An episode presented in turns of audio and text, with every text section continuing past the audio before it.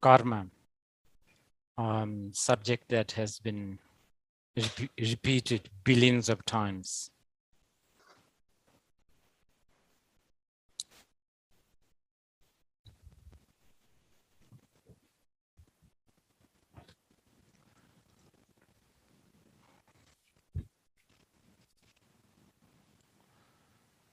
And a subject that has been continuously misunderstood billions of times.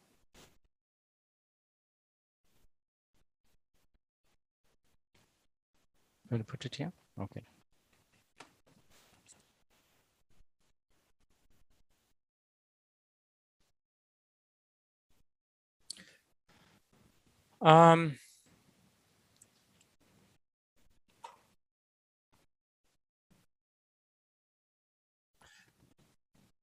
I would say, arguably, the subject of karma is probably the most difficult subject to teach and to understand.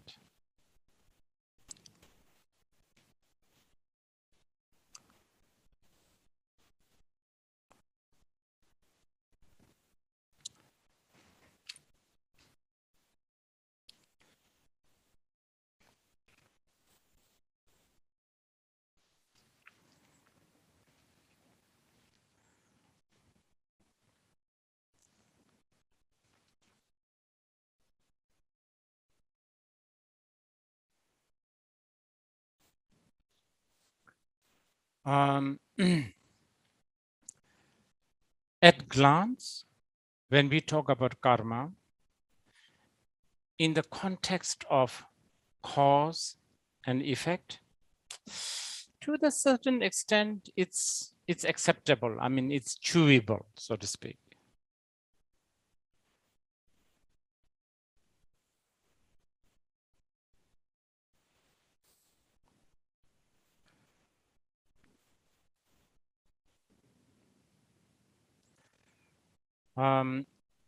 It's even quite scientific. Probably the whole business of the philosophy of karma is actually what many Buddhists are kind of proud of. We are believers of karma.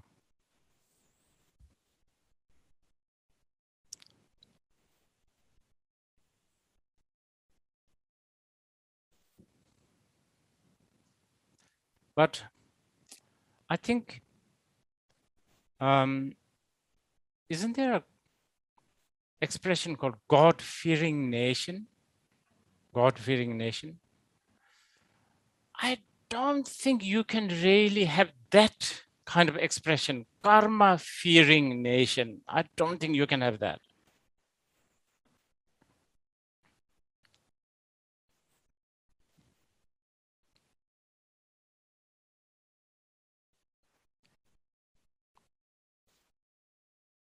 But people do, you know, sometimes, you know, as we talk about this karma, we hear, we can pick up Buddhists talk as if they are afraid of karma.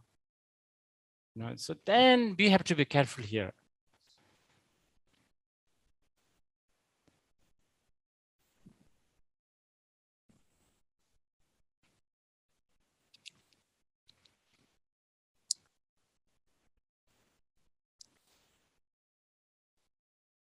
When we talk about gross level of karma, such as, you know, like if you plant rice, rice will grow. If you plant marigold, marigold will grow. I think, you know, generally people can sort of accept that level of karma.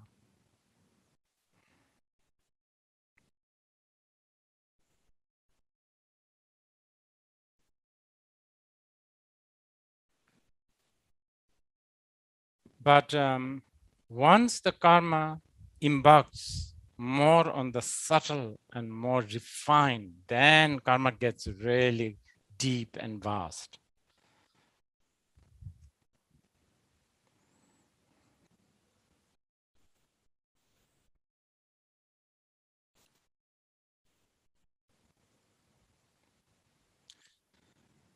See,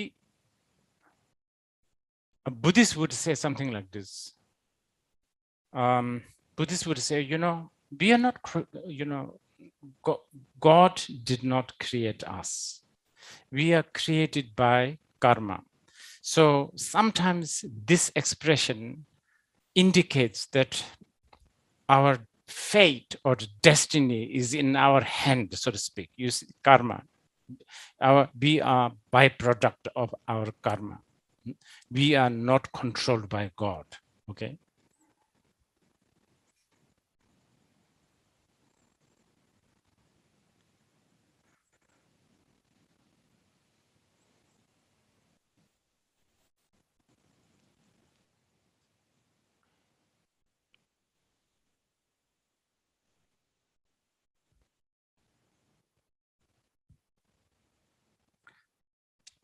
But it's not that straightforward too, because it's a bit like before the egg is cooked, you can control how much, you know, what do you call it? Like half raw, what do you call it?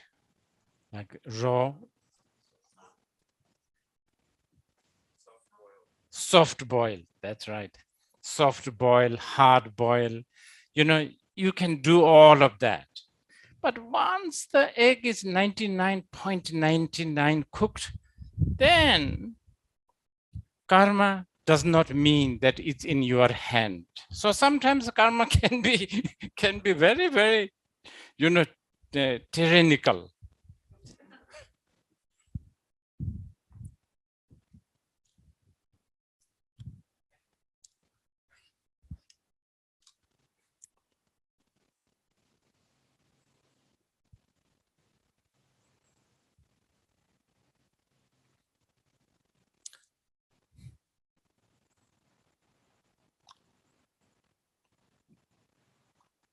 Basically, what I'm saying is, you know, there's, you know, you get this sense when the Buddhists say, oh, you know,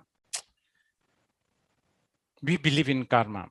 We don't believe in a God who dictates our life. You know, they sort of exude this, oh, you know, it's in our hand. But just be careful when you say this.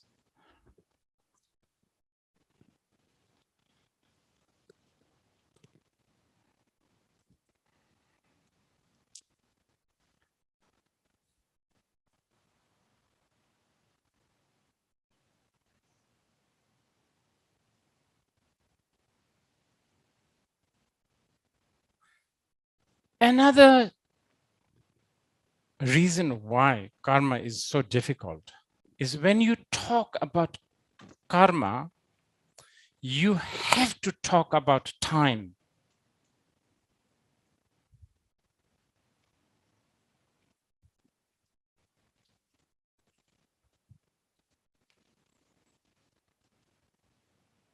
Obviously, right?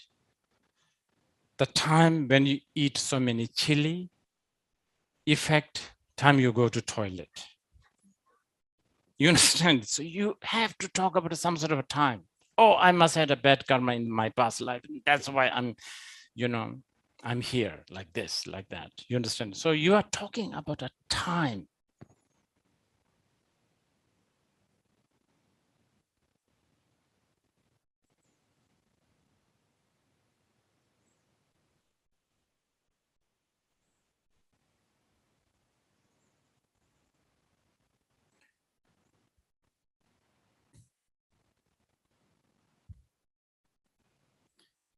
And this makes it difficult because time is one of the vaguest, is there such a word? Most vague thing, most vague phenomena.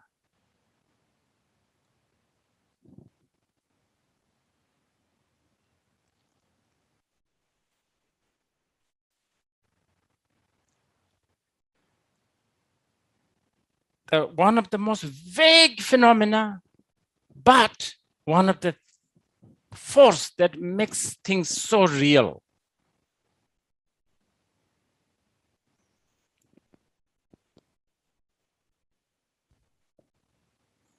How frustrating.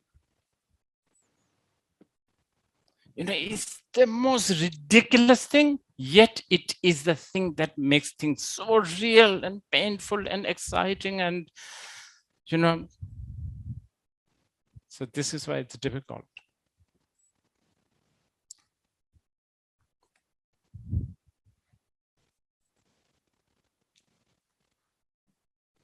Okay.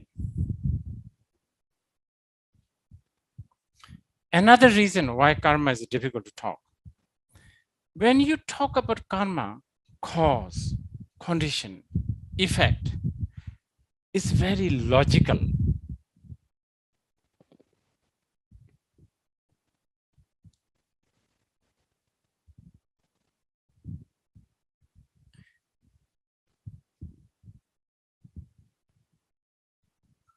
Now, logic is another vaguest thing that we have that traps you.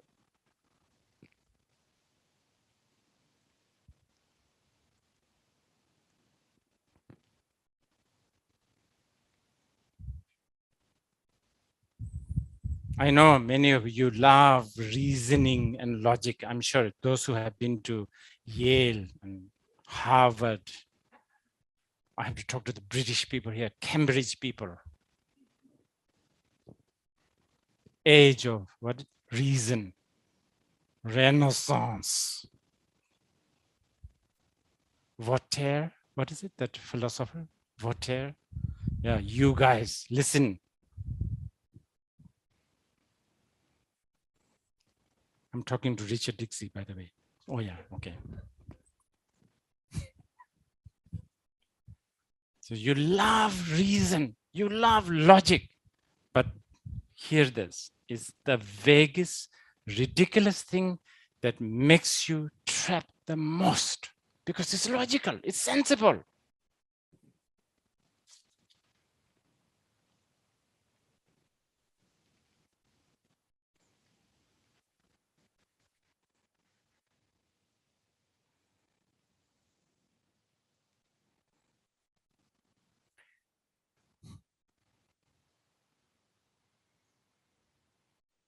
I can actually go on more, but just one more reason why karma is difficult.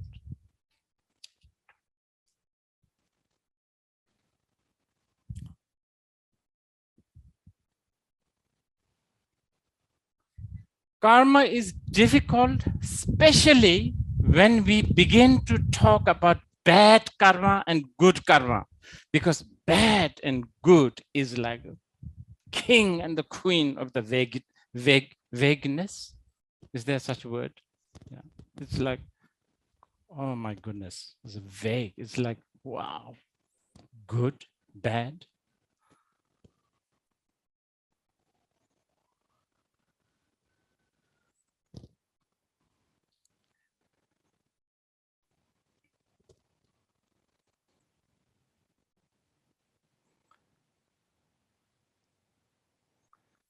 Oh, I have to tell you this. Another reason why karma is difficult.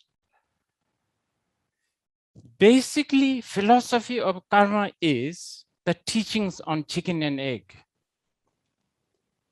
Which one came first, chicken or egg?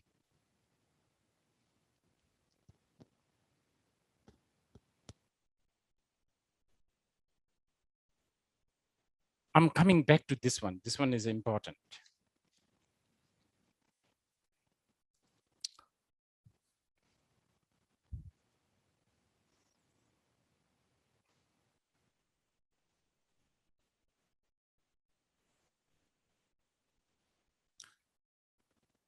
See, when we use the word such as cause and effect,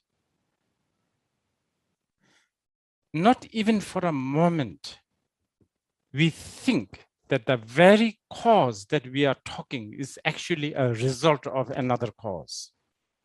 This is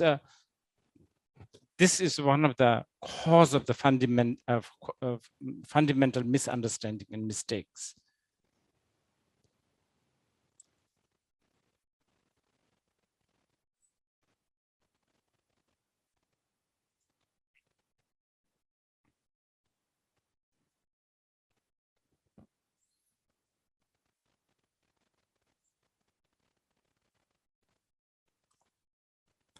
Okay, before, okay, one last thing, why karma is difficult to understand and teach and understand.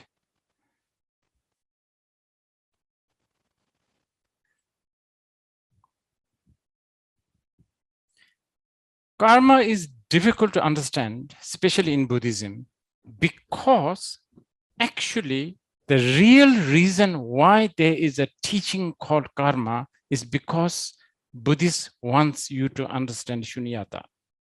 That's only reason why there is a karma teaching. Nothing else, nothing else.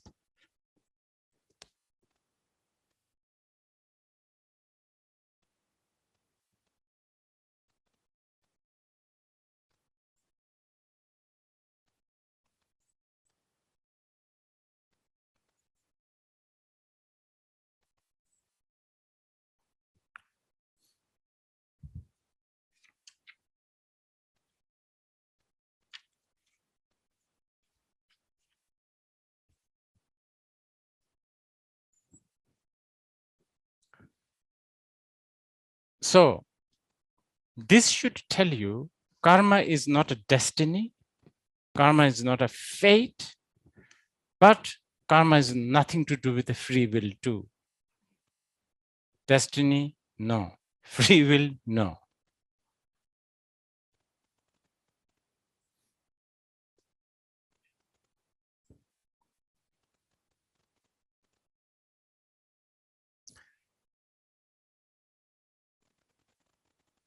Because when we talk about destiny and a free will in the ordinary world, it seems that people are talking about a conclusion after an analysis. Okay, sorry to speak very academically, but you know, this is the only way for now.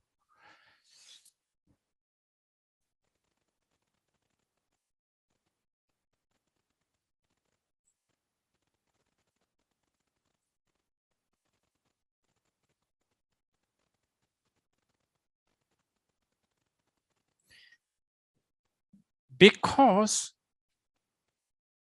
karma is actually relative. It's not absolute.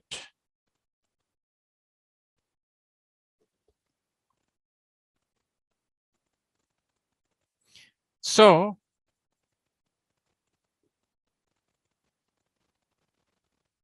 you know, even, you know, there are a lot of people who think, oh, you are Buddhist. You must be the one, you must be those guys who are trying to collect good karma and trying to get rid of bad karma. Wrong. That's a wrong way of putting it.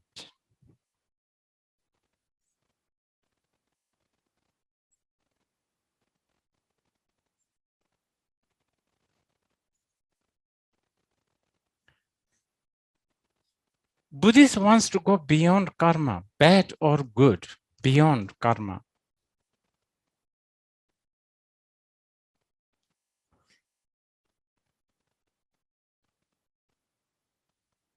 Because from the Buddhist point of view, karma is an illusion, but it's still very powerful. The word illusion should not make you sort of downgrade karma. No. It's very powerful. Illusion is actually very powerful.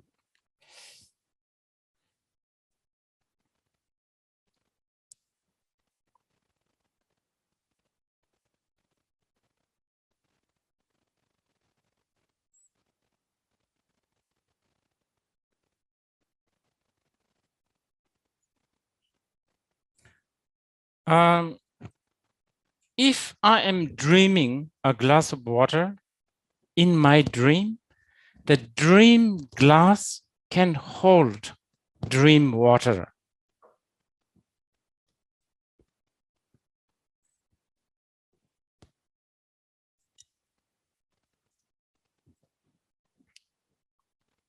And in my dream, when I drink, there's even a time, water, beginning of the sipping, slowly, slowly going down through the throat and arrival to the stomach. Even the time exists in the dream.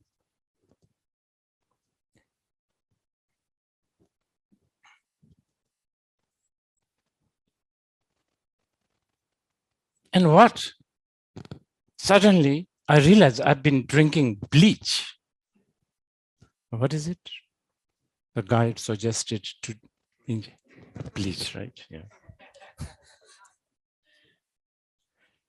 Suddenly, you realize you have been drinking bleach. That's called nightmare.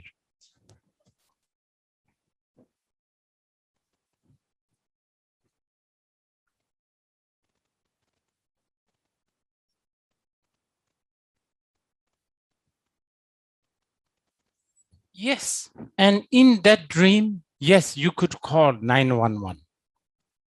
And then ambulance can arrive and you can go to the hospital. All of that you can do. Arrival to the hospital, about to die, somebody save you, all of that you can do.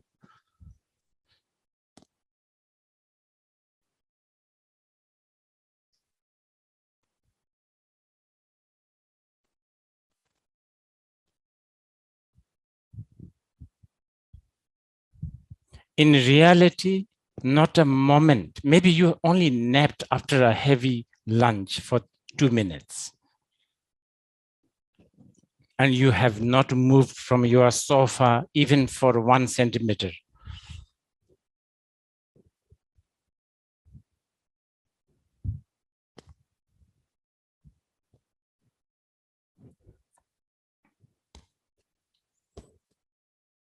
So you see, so that the logic, the the game, even though it's not really happening, it has all the impact. Bad karma, good karma, and please think in that context.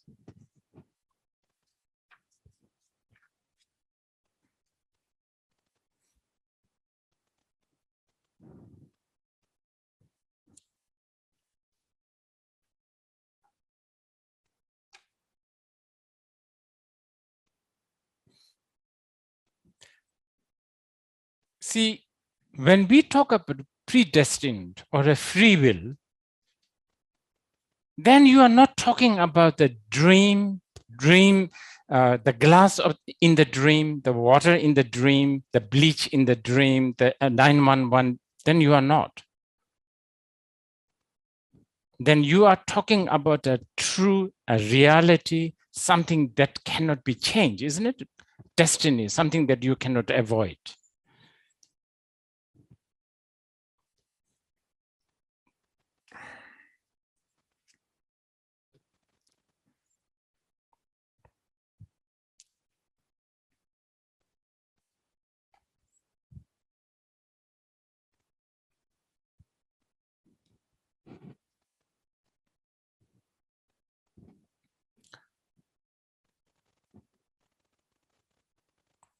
Okay, so I think we have talked enough of sort of the overall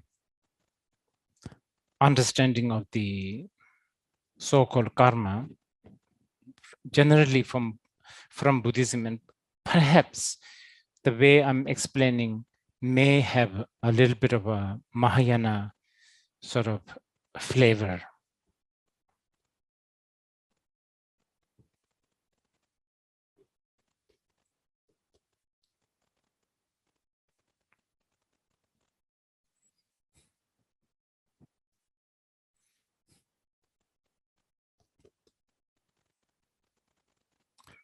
Now, I'm sure, I mean, there are a lot of questions here. Probably I will not be able to finish answering all the questions, but I think many of my statement I'm making here hopefully is dealing with the questions that you have come up with.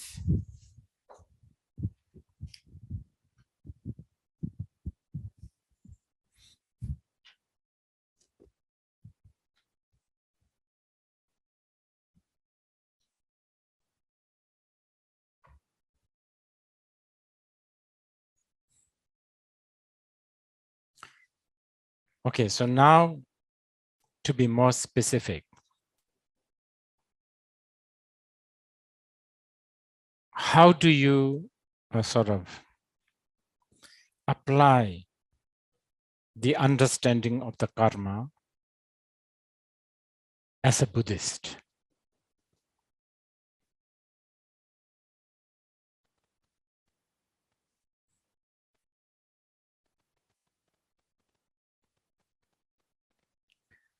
Now, I have already told you that ultimately the goal of a Buddhist is got nothing to do with collecting lots and lots of good karma and getting rid of lots and lots of bad karma.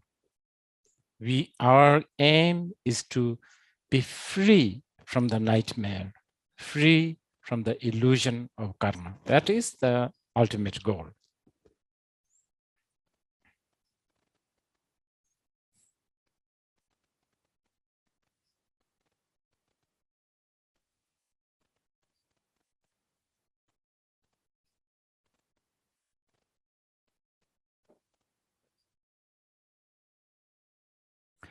But in the meantime, for those who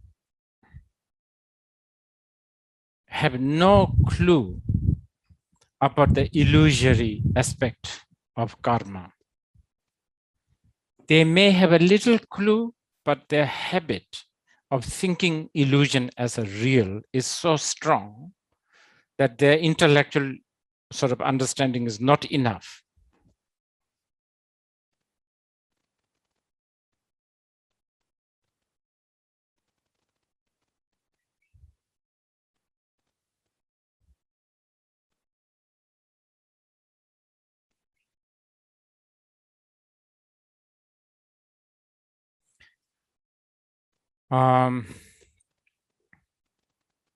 Those who have the wish to untangle, liberate ourselves from this kind of entanglement and bondage of karma, what do?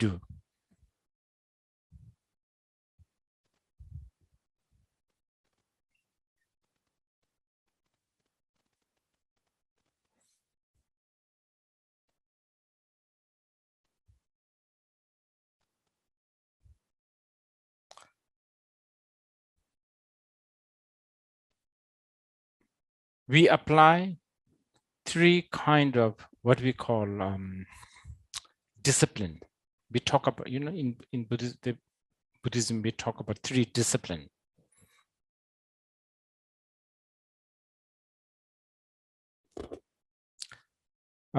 Discipline of ethic, okay, and we will come back to that. And then discipline to make your mind malleable or focused.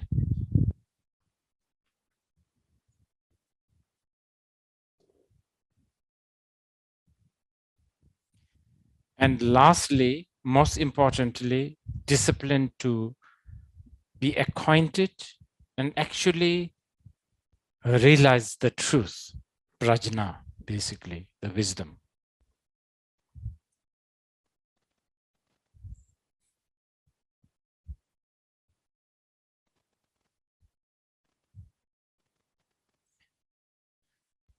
Out of these three, the ethic,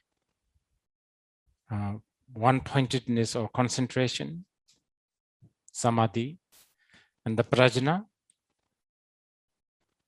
the third, the prajna, the wisdom, is the most important.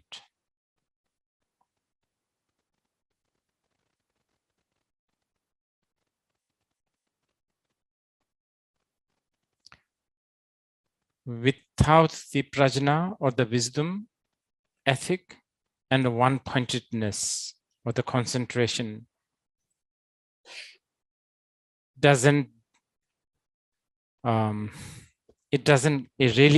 it's not qualified as the Buddhist path, let's say.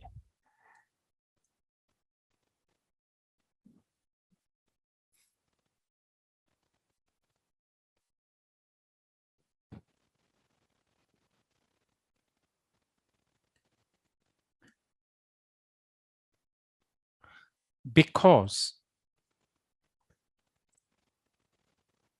all the discipline, whatever discipline you are applying, must help you get at least closer to the truth.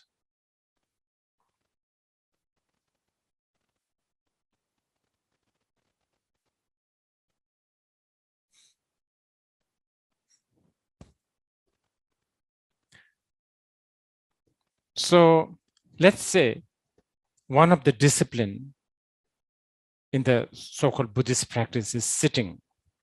Well, that's just one very small one.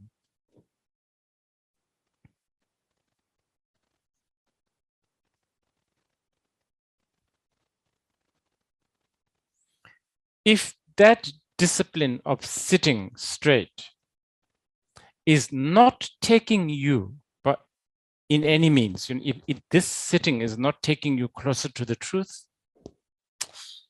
this discipline is not working.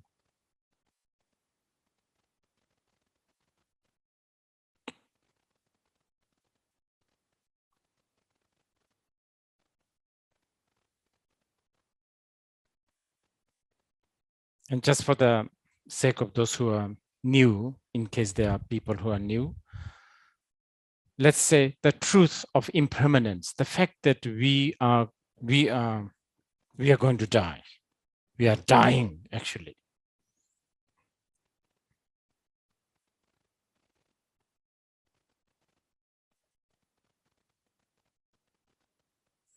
This truth needs to be realized, not only intellectually, but practically.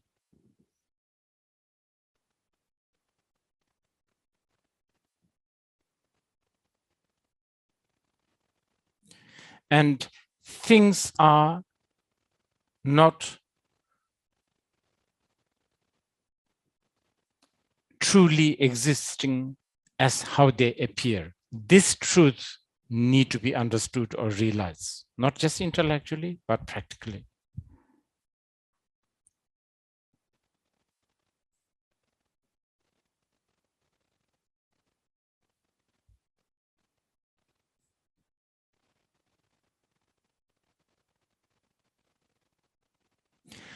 If a change of season or a sunset makes you realize the changing nature of our life better than sitting in a temple, that method of gazing at a sunset is considered discipline of ethic.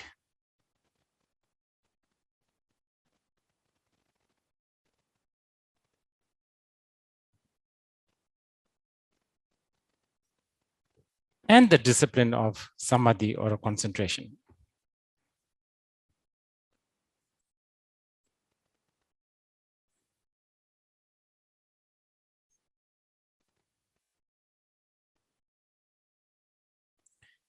Okay. Again, many times when we talk about karma, people seem to only talk about karma related to the body. And then maybe they seem to talk about karma that's related to the speech, but hardly people think karma related to the mind.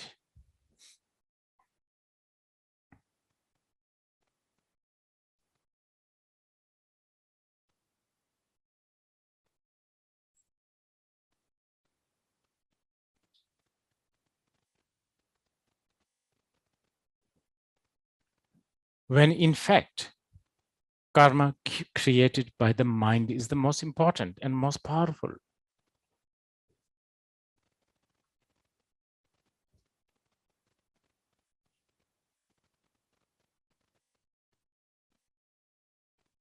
And this is also probably, I'm not so, this is probably a big differentiation between the Buddhist idea of karma and the so-called Hindus' idea of karma.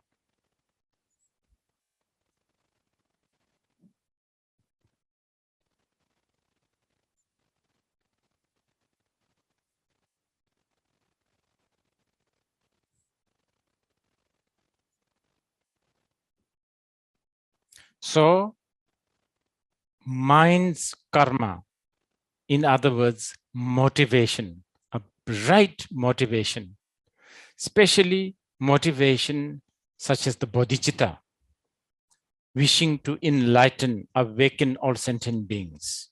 With that kind of motivation, basically every action you engage become what we call good karma.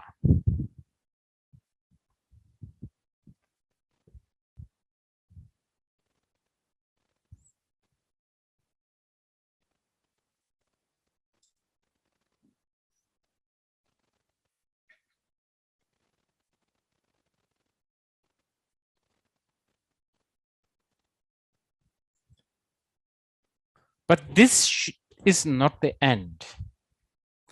You create so-called good karma again, just to remind you, something that takes you closer to the truth. But this so-called good karma has to also exhaust.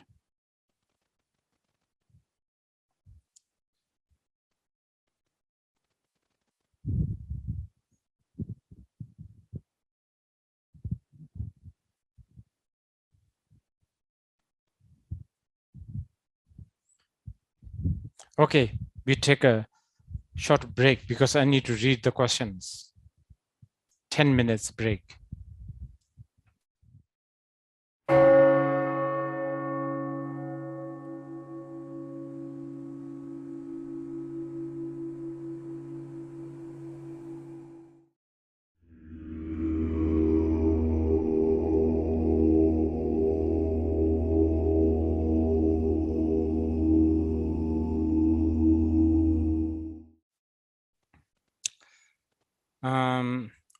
I'll try to be more specific, but as I said earlier, karma is quite vast and it's not so easy.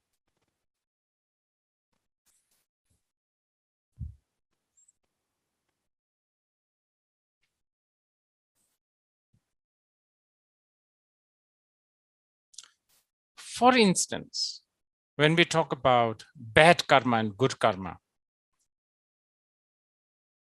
yes, broadly speaking, a big generalization, you can have things like killing, stealing, lying. These are bad karma.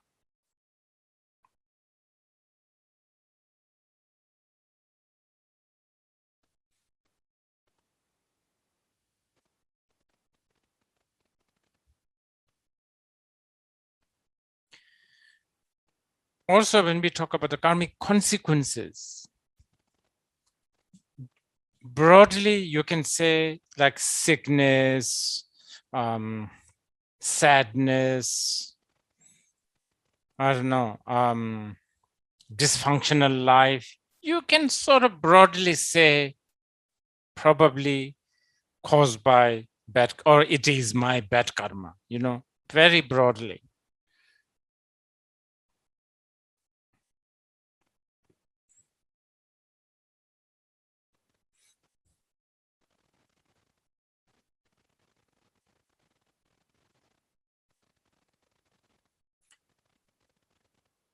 Because we human beings tend to think like that. Oh, he's very lucky. He has a lot of money, you know, in that kind of sense.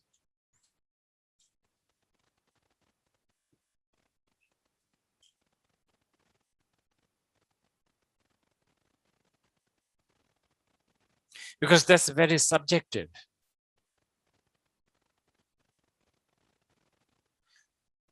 From what point of view are we deciding that somebody is lucky just because they have a lot of money?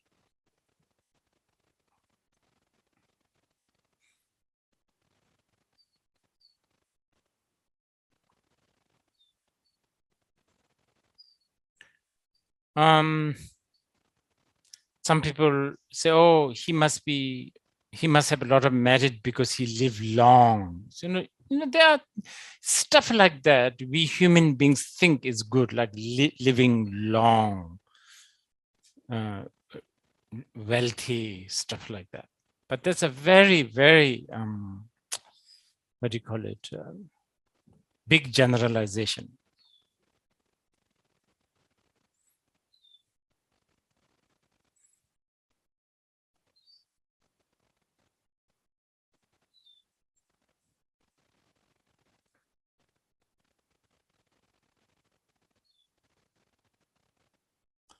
And based on this kind of generalization, there are also many specific generalizations, like some Buddhists would think, oh, if you are sick, this may be because your Dharma practice is sort of gathering up all the, what do you call it, bad karma, and make it happen now so that you will not go through these consequences later. You know, there's that kind of generalization.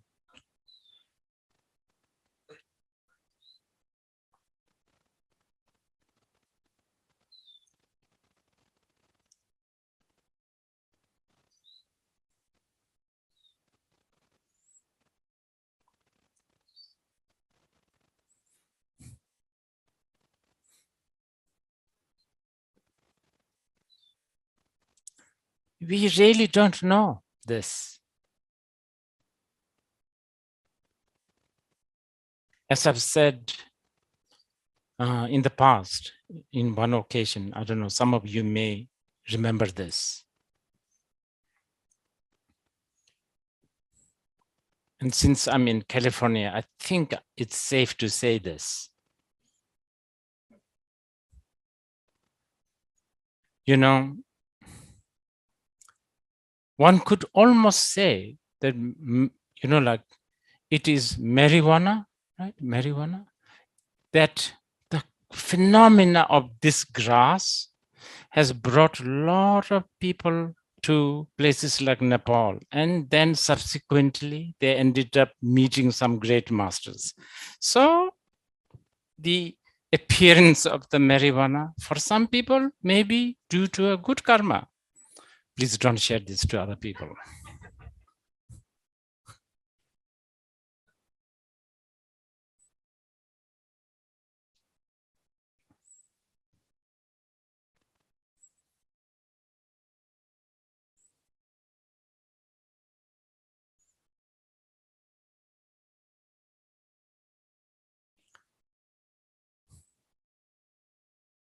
The trading of silk from between China and India has probably caused bringing Buddhism, Buddha Dharma to China.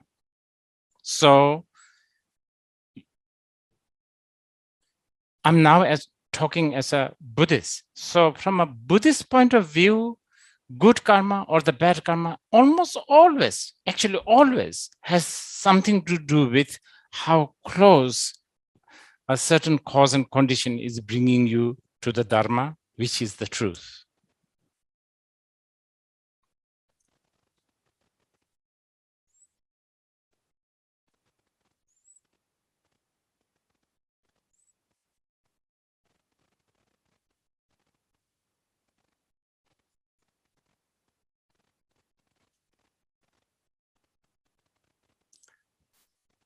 There are guys like Jigme Lingpa who would look at some people on earth who have everything, all material things that a human beings can dream of, but not a moment of sound of Dharma. From Jigme Lingpa's point of view, the guy has no good karma.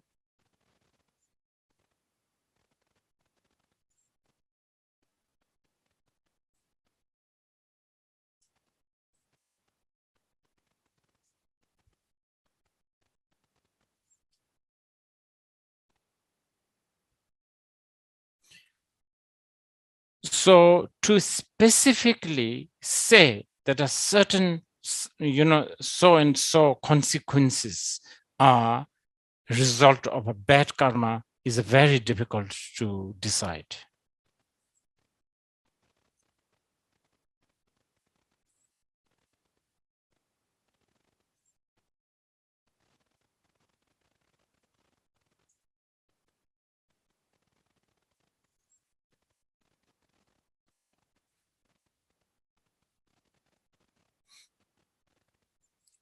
Going back to earlier, I was telling you about cause and effect has a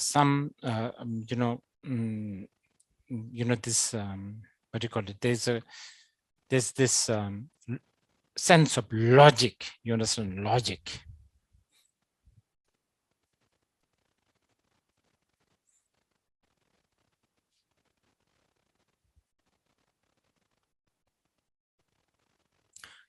In the dream, the glass in the dream does hold the water, but that does not make that dream glass real in the waking time.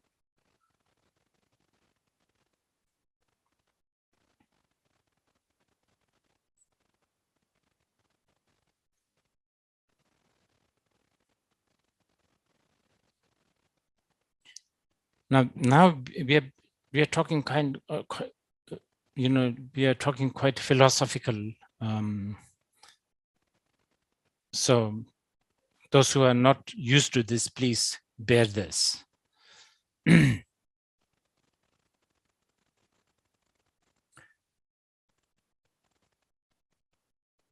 Cause and effect is many times cause and effect is used as tools to validate something.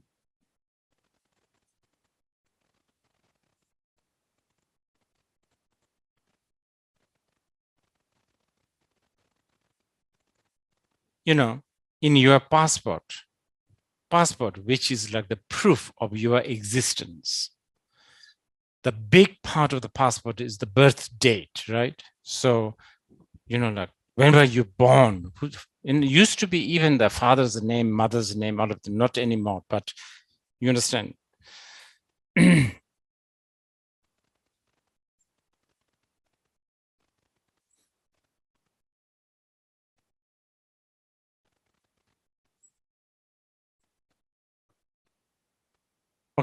let me put it another way. If you plant tomato, only tomato grows. If you plant orange, only orange grows. Now, this logic then makes us forget that this is illusion. Because today we plant orange, tomorrow orange comes only, not a banana.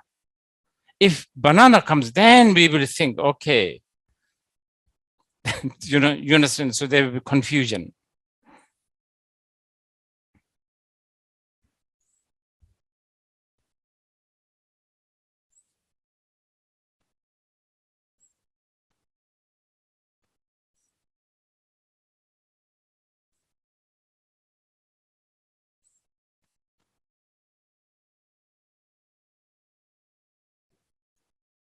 Yeah, so this kind of legitimizing and validation through logic of cause, condition, and effect. In fact, there's another thing that the Buddhists usually add: cause, condition, no obstacle, result guaranteed.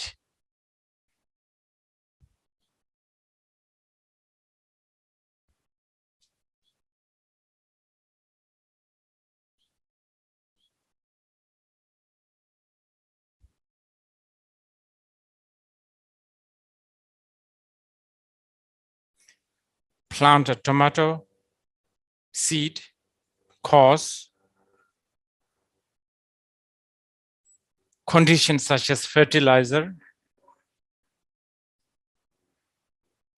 water, space, so many. We will talk about condition a little later because that's important.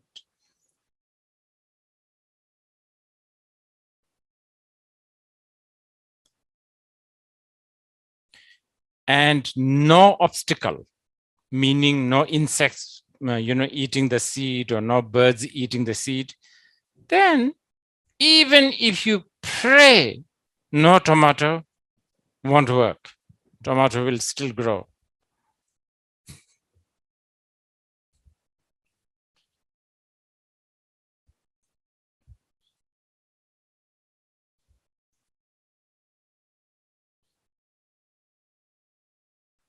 Okay, while we are at this, we need, let's talk about the definition. Okay, let's scrutinize cause and condition.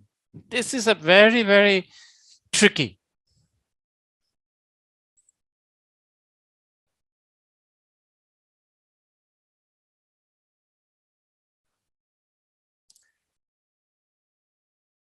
I think this tricky thing has really, really caused lots of misunderstanding.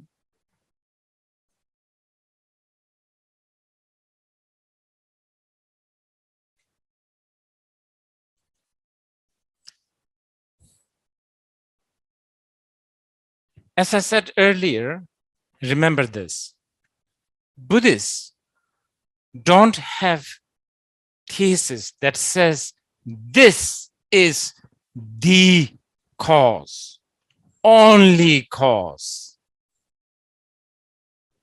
Buddhists don't have that.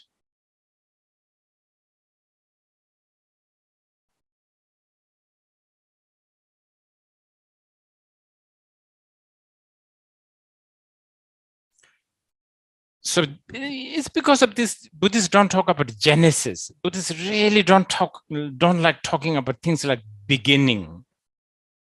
They scratch their head. When the moment you use the words like beginning and end, then they just don't know what to do with you.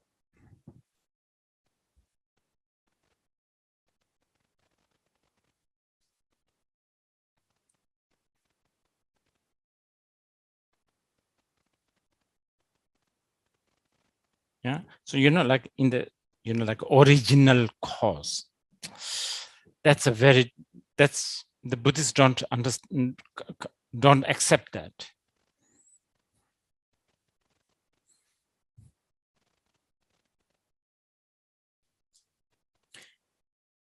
Now, conditions are myriad, incredibly, just so vast.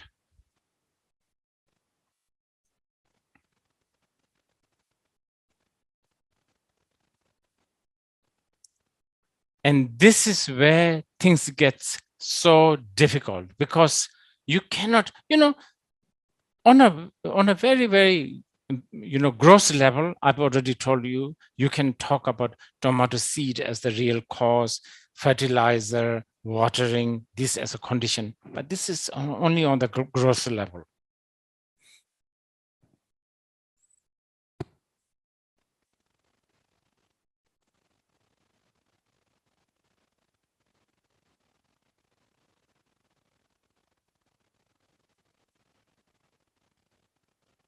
On the most subtle level, in India, if you are planting a tomato, and let's say you have a conditioning fertilizer, let's say cow dung, and this cow, let's say, just that morning ate a plastic.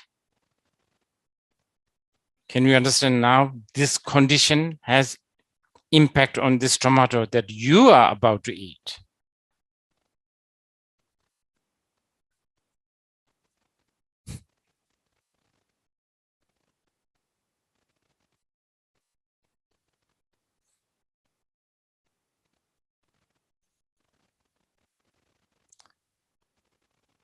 But even this is a very gross level. There is so many. We don't know the great, great, great, great, great, great, great grandmother of this cow. We don't know where that cow came from. Maybe New Jersey. You know, there are a lot of New Jersey cows in, I mean, Jersey cow, I think it's called, in India. Yes, the Jersey cow.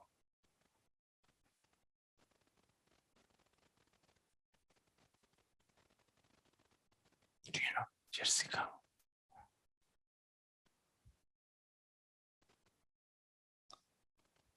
And motivation of the Jersey cow is because it gives more milk. See the motivation.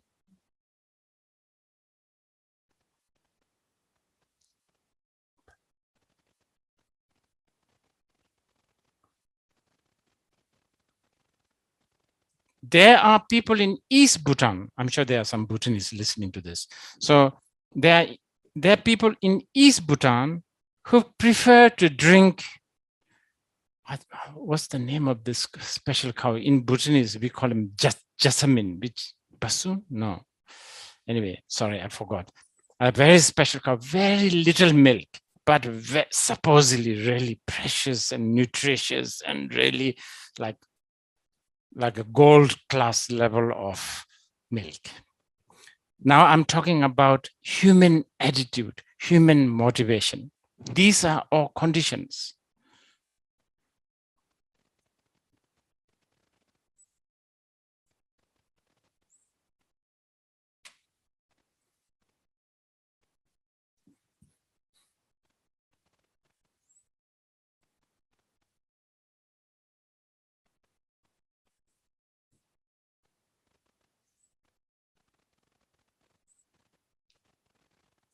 So there are people who are like myself. I can sometimes be very, very kind of religious fanatic, you know. So there are people like me who go to India and try to drink Indian cow milk because I have this idea that maybe the Indian cow's great-great-great-great-great-great-grandmother may have a glance of a Buddha sitting under the Bodhi tree. Wow, what a connection. You understand what I'm saying? So that's how the motivation plays here.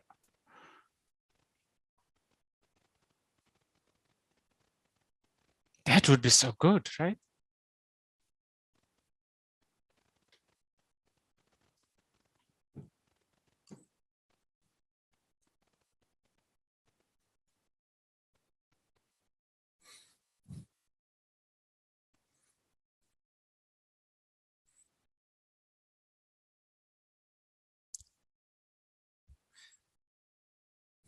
This is why people like, you know, Buddhists, very religious, devotee Buddhists, they go to places like Nepal, for instance.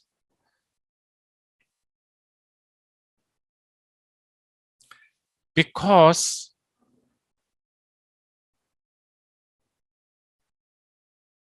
somewhere in Kathmandu, around that place, long time ago, many, many hundreds and hundreds and thousands of years and lifetimes ago, Shakyamuni Buddha, he was just a bodhisattva, just beginning to practice Dharma, so to speak.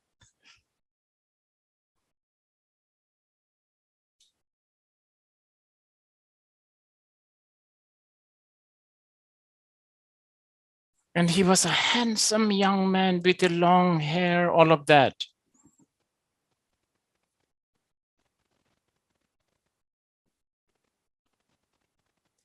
And one day, as he was roaming around in the street, he bumped into Dipamkara Buddha coming towards him.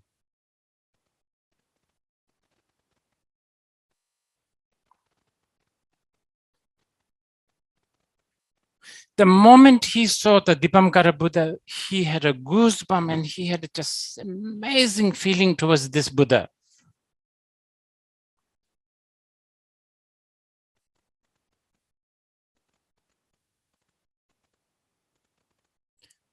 And he saw, as the Dipamkara Buddha is walking on the road, he saw a pothole, Kathmandu. No, pothole, muddy pothole. And just, he didn't know what to do, you know, like he didn't know what to do. So he quickly took up his hair and placed it on the pothole to let the Dipamkara Buddha walk.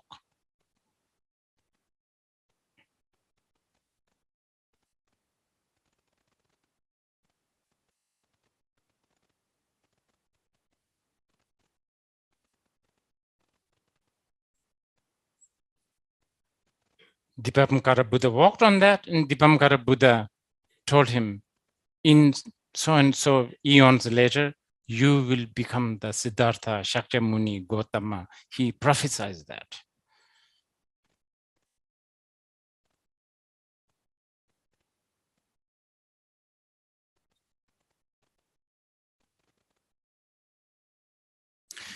So many years later, there are people like us. No, not all the time. My devotion is once in a blue moon, you know, like not all the time. When I'm in good mood, so to speak, when I go to Kathmandu, I sometimes say, oh, maybe this portal, maybe that portal, that's where Shakyamuni Buddha must have put his hair, you know, so you feel you feel so precious. Each and every inch of that Kathmandu, dusty, dirty shit everywhere, urine everywhere. You feel, you know, anywhere could be the place where Dipamkara walked and prophesied the Shakyamuni Buddha. So this is what we call motivation. Motivation.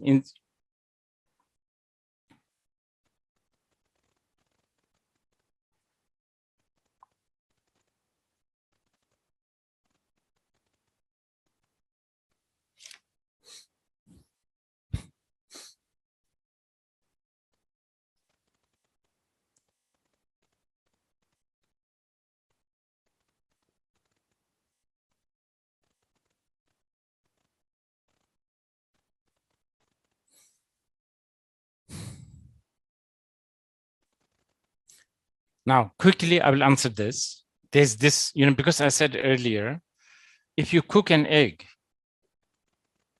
you know, you have a sort of a choice, soft or hard, whatever. But if you have cooked 99.99 or even actually fully cooked, then what? If you want to not cook, if you want to cook, if you want to uncook, totally cooked egg, what do you do? Do we now have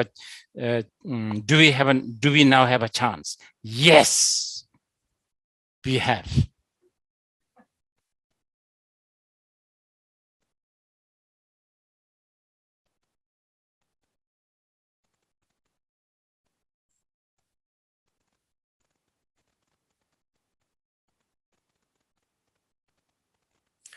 And this path is called tantrayana,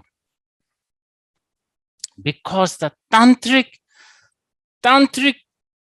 path does not really, tantric path is not codependent to the philosophy of cause and effect.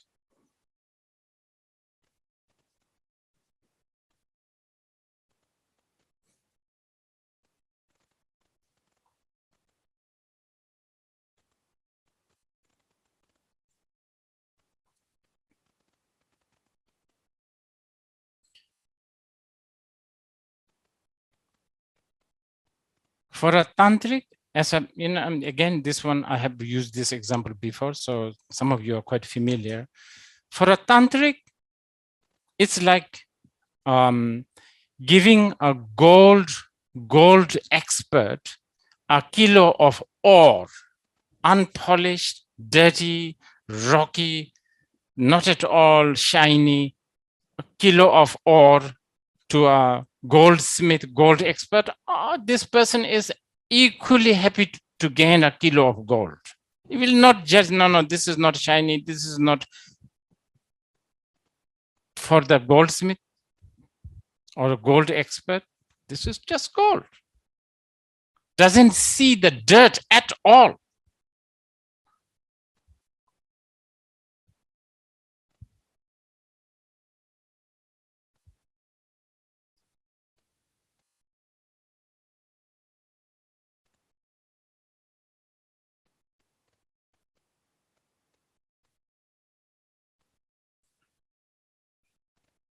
Another example, very experienced cook.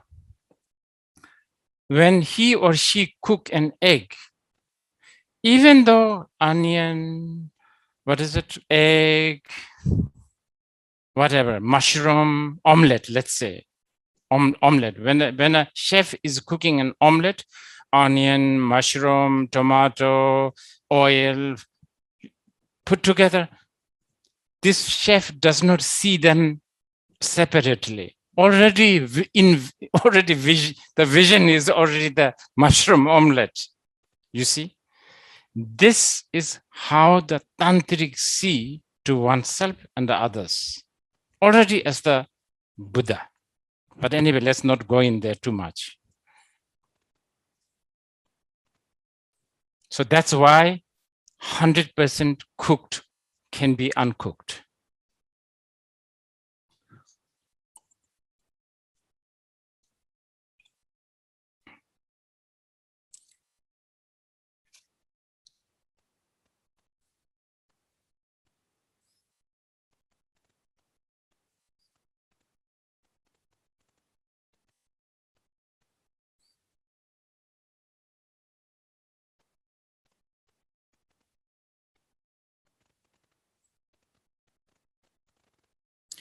Actually, it doesn't end there.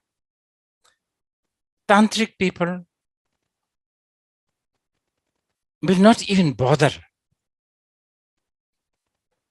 Cooking, uncooking, all this is a what do you call it, exhausting. Leave it as it is.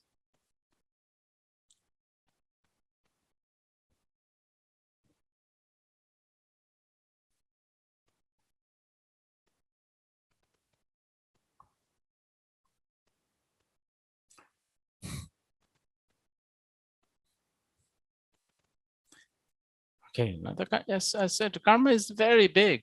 Let's not, you know, I'm jumping everywhere because we need to sort of try to have at least some kind of meaningful conversation.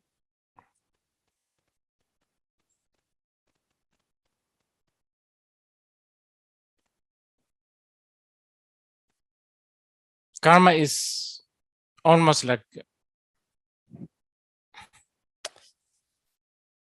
it's, maybe the word related is not the right word. It's almost like a synonymous to time.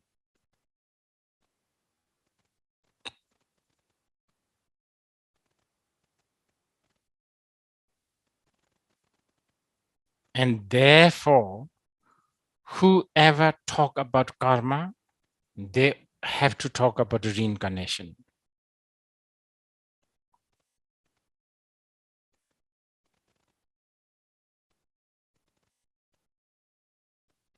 But I just want to give you warning here. The English word reincarnation may be not doing the justice for the actual word, yang si, or this kind of, you know, continuity.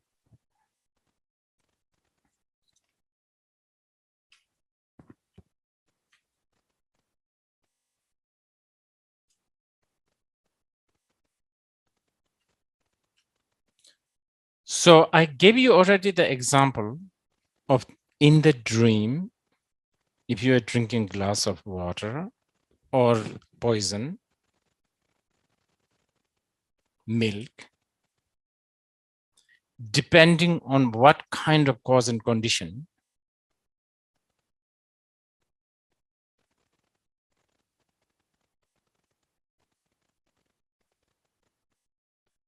not only the glass can hold the milk,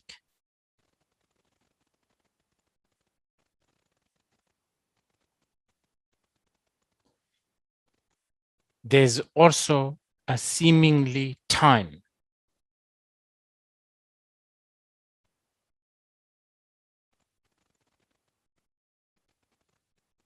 Long time and a short time is irrelevant. I mean, it's very relative.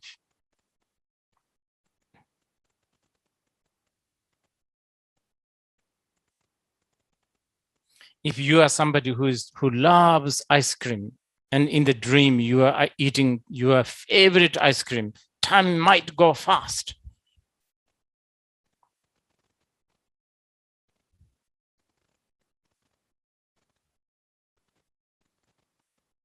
And if you hate ice cream, and in the dream, somebody forces you to eat ice cream, this time may last so long.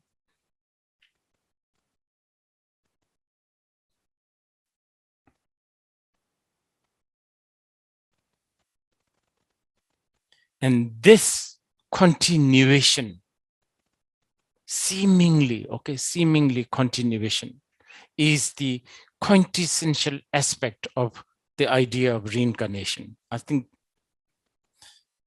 this is important to know.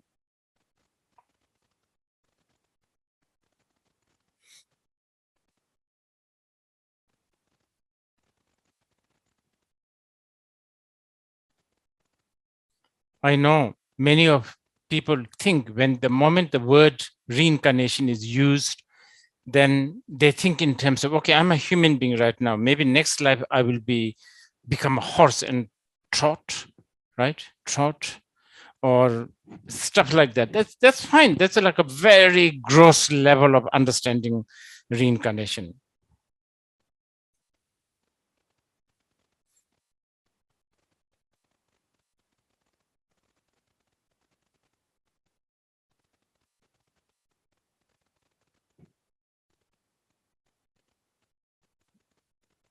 But it's actually much more than that.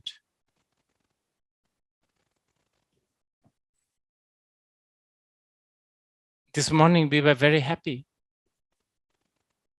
some of us.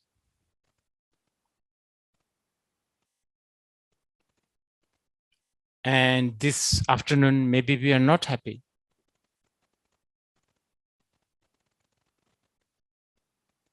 And this evening, maybe we will be happy.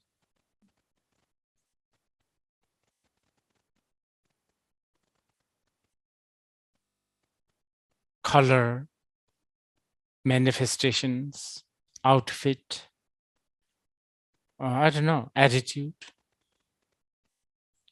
changing. At the same time, there's a continuation.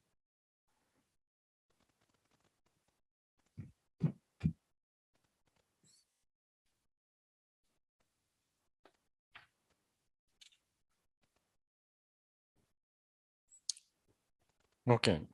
Now, I will conclude soon. Why should we understand karma? Why should we really even bother about it? And this is important.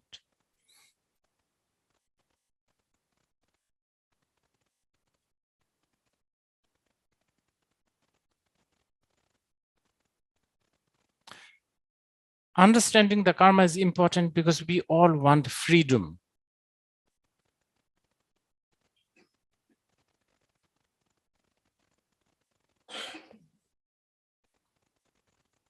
If you want freedom, you need to understand how the game of cause and condition and effect are played.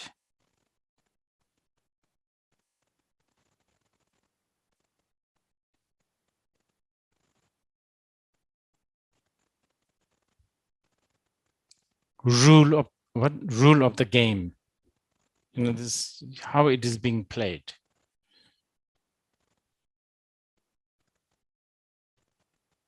Of course, ultimately, as a Buddhist, they don't want to be involved with the game.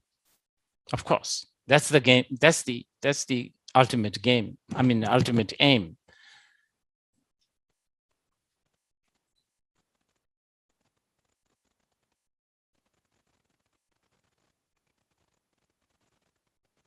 But since we have already started to play the game, now aiming not to play the game, we need to finish the game, so to speak.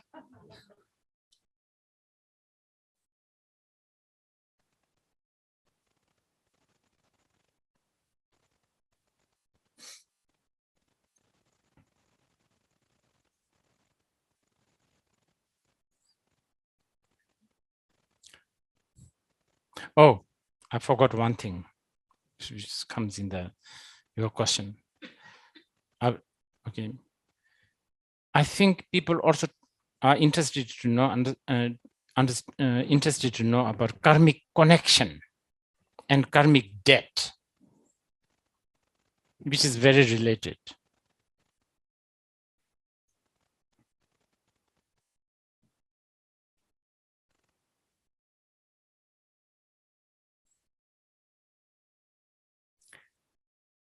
Yes, Just as I talked about, remember earlier, cause and invisible cause and conditions regarding, you know, remember I was talking about the cow and all that. This applies here.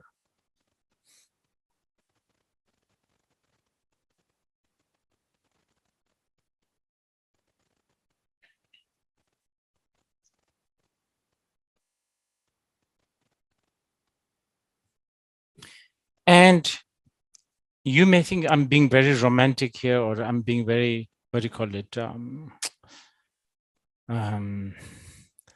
It is possible that right this very moment, somewhere in Bolivia, a person who is karmically connected to me, because I'm using my hand too much here like this, he's feeling it. It's possible.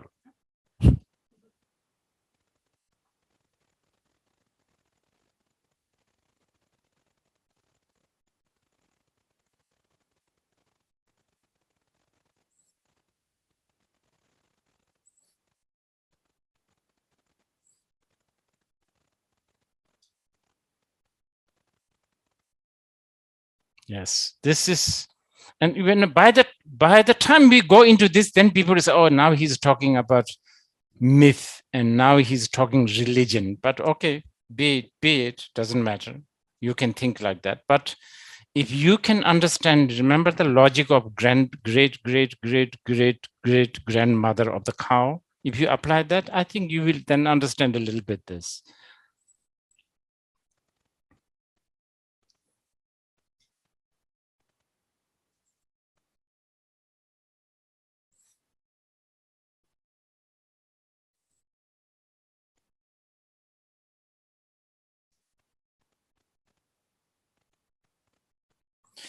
Because it's happening right now. Me and some of you, I mean, some of you are from, we never met. But here you are, sacrificing, you know, 2 to 3 good hours of a Sunday for some people, which you could have done so many other things like swimming or barbecue or whatever, but you are here listening to me. So karmic debt, maybe you are paying me or I'm paying you, or we don't know.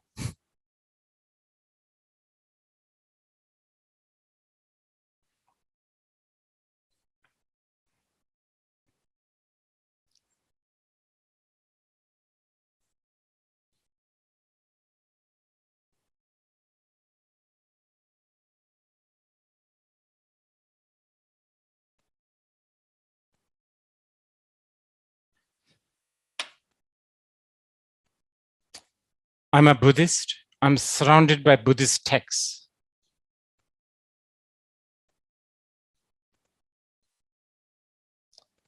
Yet, sometimes I chose to read books like Kafka on the Shore by Murakami.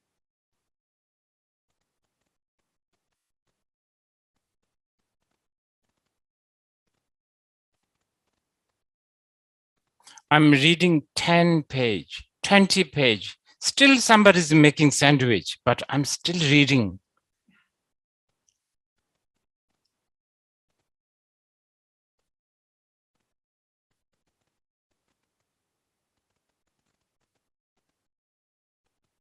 Karmic debt, I'm paying to him or he's paying to me, whatever.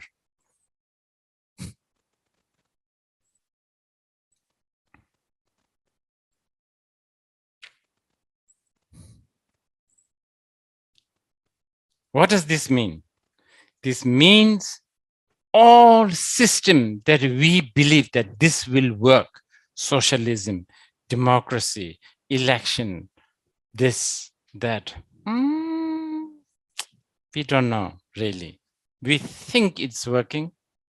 It's a bit like the milk in the dream or the bleach in the dream.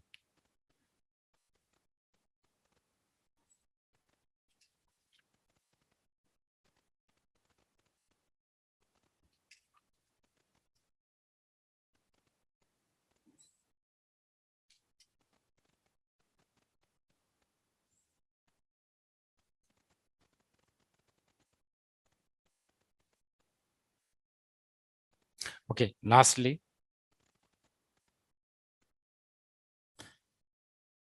by understanding the karma, you will realize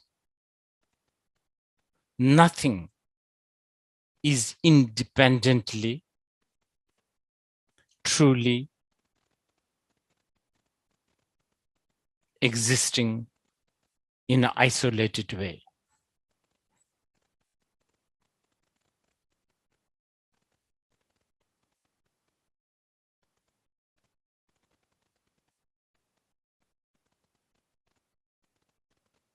And this will help you to have a bigger picture of your life.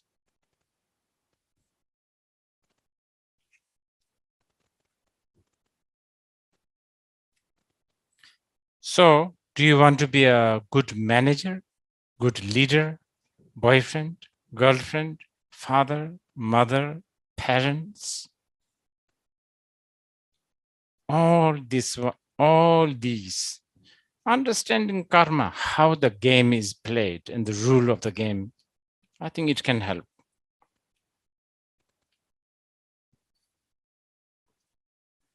Is there a question? She needs doing okay.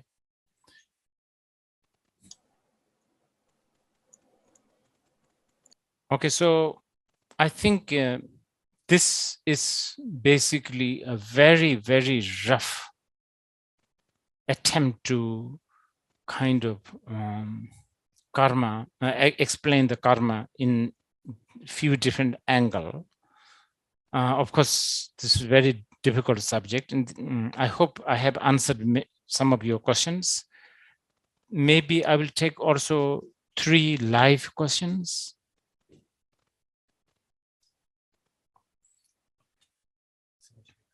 Yes. Okay, Rinpoche.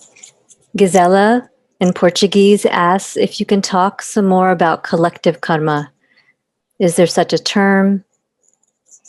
Does it exist? Very good. Yes. You know, this is another big one.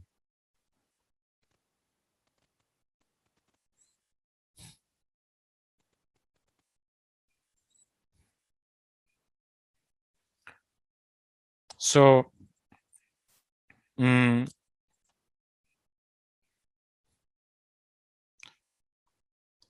in mind first, collective is very, very broad language, okay?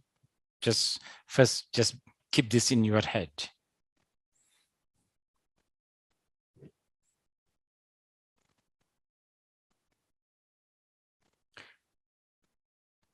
There's about 20 people here and we are all looking at a tree.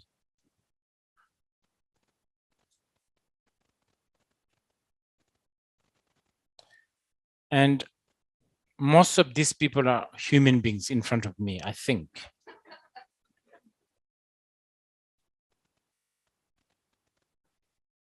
Which means that something like this, with the leaves and branches that has a root growing, you know, going inside the earth, is being taught as a tree. So this is what I'm talking about, the collective.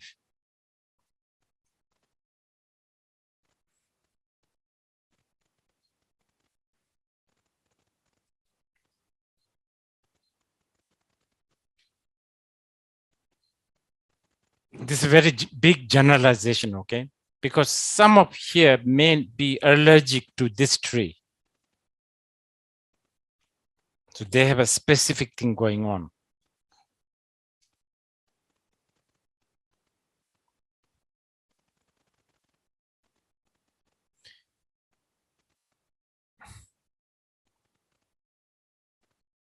And a lot of people here right now, you are not looking at this tree, so sorry, you don't have the, you and we don't have a collective karma to have the experience of seeing a tree, but I think we have a collective karma to hear about the tree.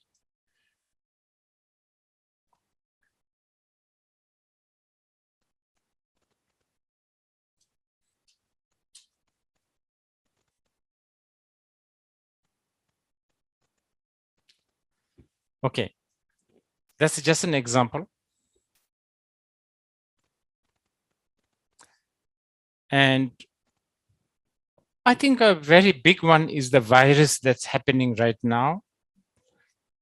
That may be a very big collective karmic experience we are having.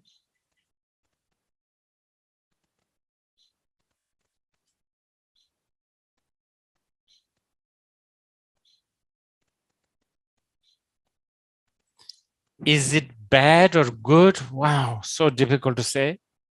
Between human beings, I guess we should say it's bad. But I heard there are a lot of animals and stuff, you know, they're having a good time.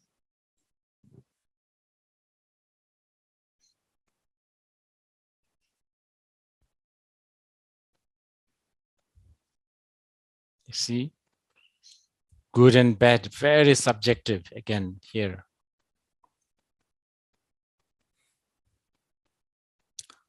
And for us, follower of the Buddha, it is our collective karma that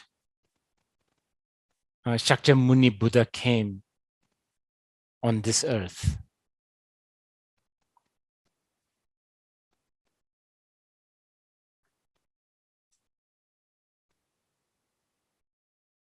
And his teachings are still alive.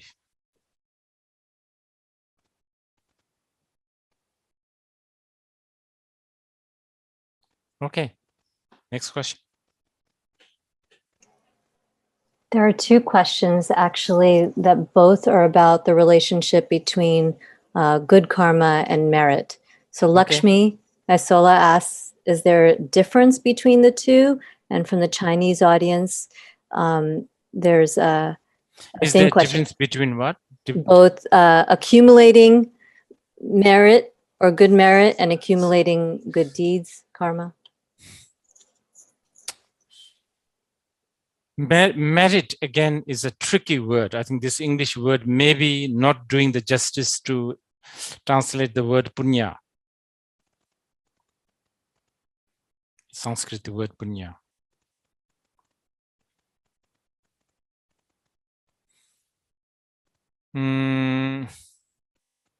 Okay, this is an important question, so I'm going to explain this a little bit. I think this is a fundamental question on ethic, isn't it?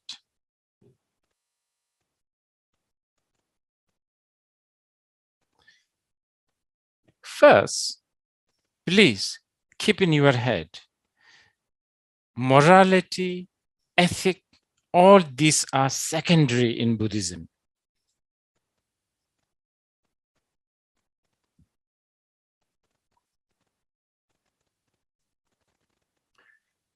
If wisdom, compassion, and the morality are going for a drive,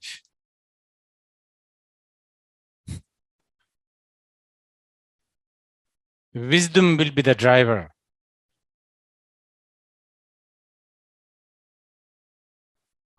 Compassion sits next, you know, what do you call it, front seat.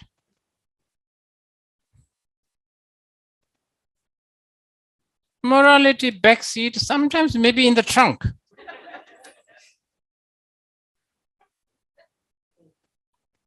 I'm just sort of exaggerating a little bit to promote wisdom and compassion.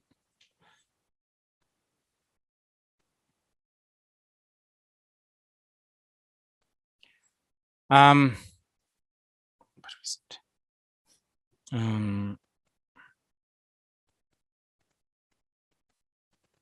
What was the question? Oh, yeah, right.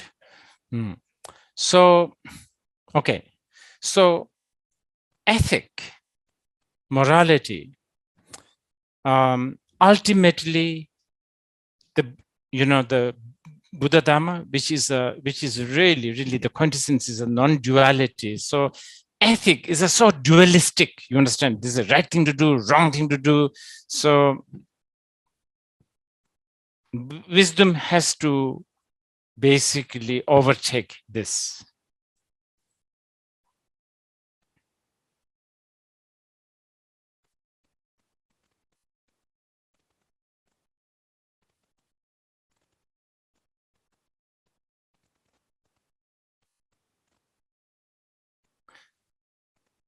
There are many reasons for that, but one is this: how do you define what is a right ethic?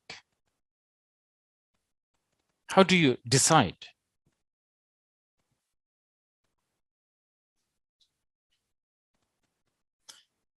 Well, something very, very relative logic, huh?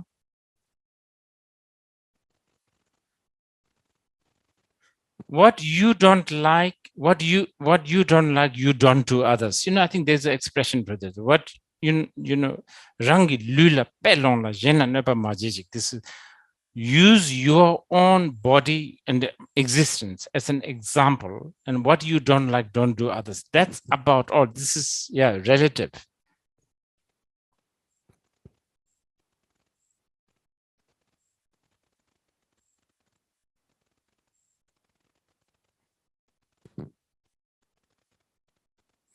So I don't like getting punched by somebody.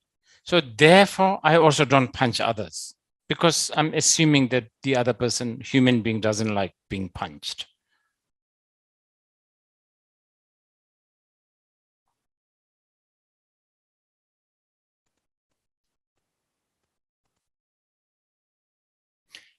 Let's say I've been migrated to Mars. And there, the most intimate thing to do is punch.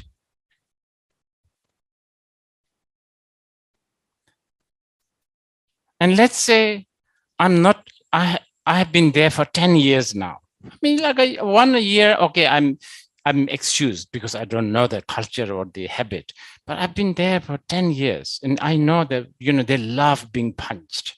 And if I don't punch them, I don't know whether it's a good karma or bad karma. Something to think about. You guys should think about this.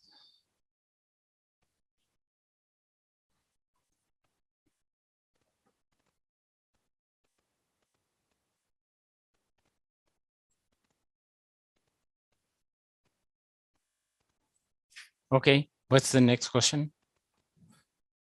From our Chinese audience, someone asks, can anyone bear the karmic consequences of sentient beings? So I think it means like take it on for other sentient beings, it sounds like.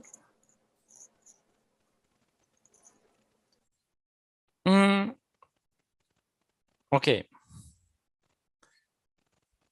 This one we need to, I will try to explain, but please bear in mind, I don't want you to sort of hear it in a sort of a theistic way.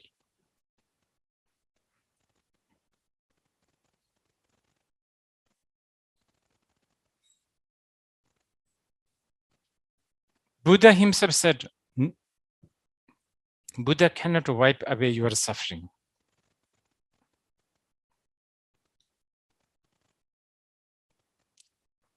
Buddha can only teach you the way to liberate ourselves from the suffering and the cause of suffering.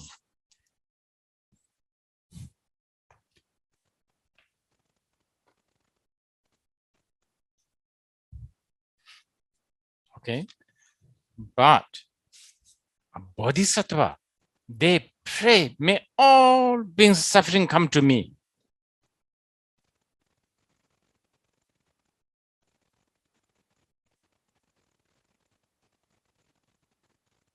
For the beginner bodhisattvas, this is a quintessential practice.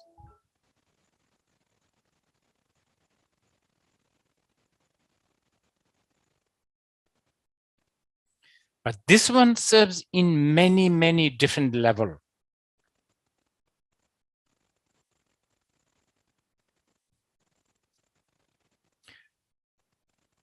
One level, bodhisattvas are trying to really crush the self-cherishing. So on that level.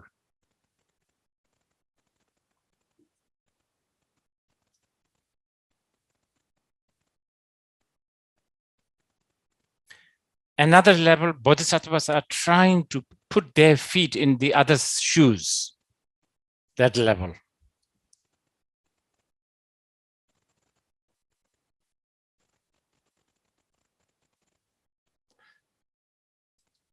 And ultimately, bodhisattvas are learning to actualize there is no self and other.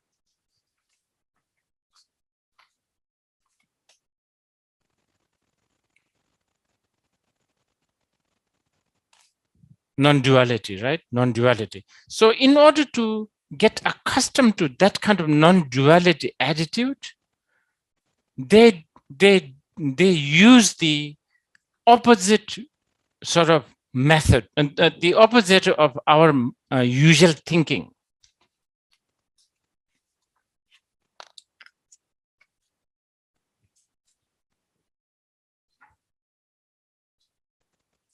For instance, usually when we suffer, first thing we think about is ourselves, but the bodhisattvas train themselves to not think this way.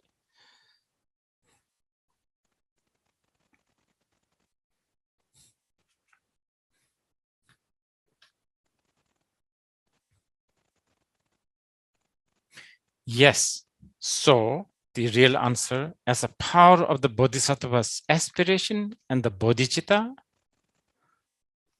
they not only practice to have the all others suffering to themselves, it also, what do you call it? This is tricky in a way. You may hear this in a wrong way, so I'm a bit worried. This can elevate others' suffering, but by the time it reaches to, so to speak, bodhisattvas himself is no moral suffering. Shantideva said this very clearly.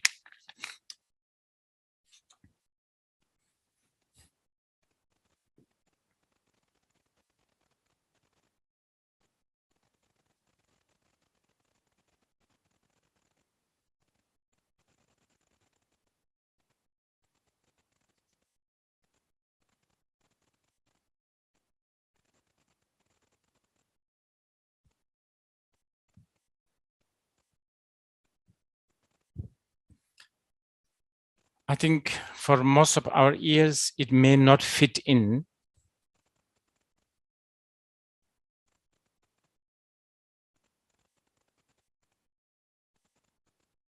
Statement like, for a bodhisattva, it is a joy when the suffering of others come to them. So it's no more a suffering. Can you understand the logic?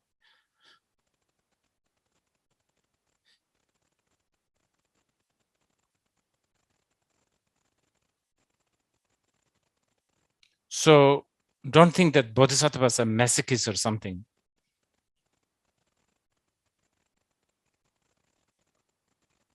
And it's doable. There's a whole training on this.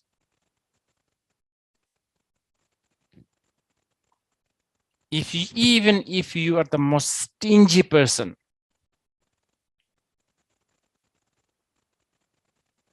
first, you learn to give with your left hand to right hand. I'm serious. There's actually 100,000 times like this. Give by the left hand to the right hand.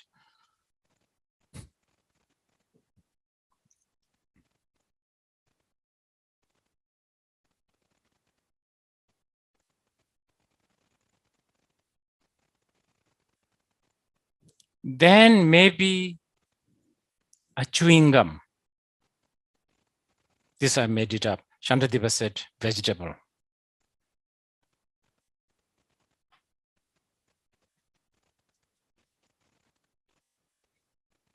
Yeah.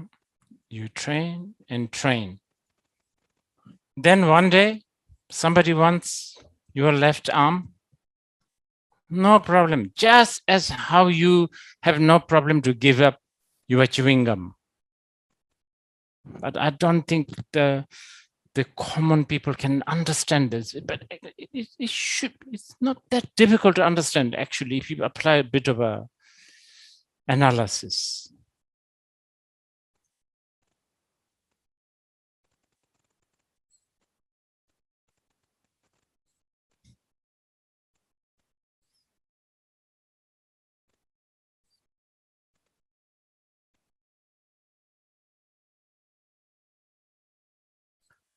if you have too much stuffed animal in your house, in your living room, you know, dolls, that's taking too much of your space, you have no qualms of giving it away, right? Because you have realized it's just a stuffed animal, it's not the real bear.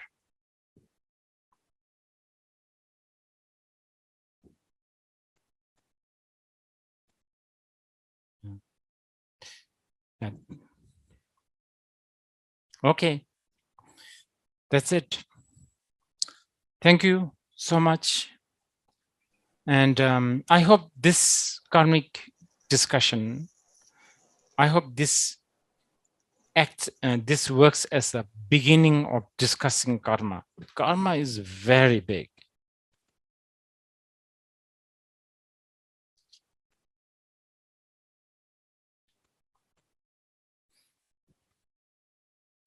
There is a sutra called a Rice Sutra.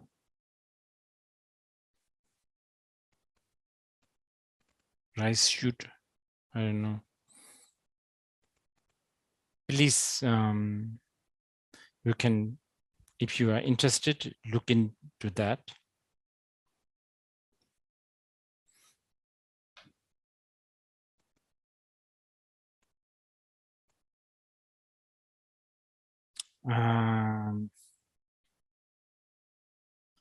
You can begin being karma fearing person.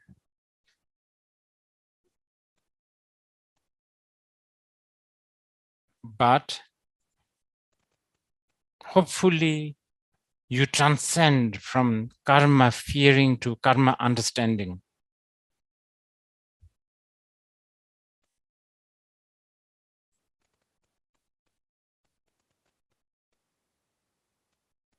And then hopefully shrug off all kinds of karma. Of course, the bad karma, but even the good.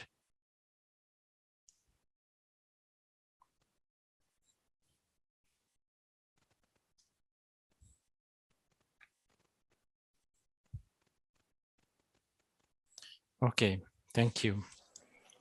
On behalf of everyone, thank you very much, Rinpoche, for this teaching, and may you continue to turn the wheel and keep teaching us again and again.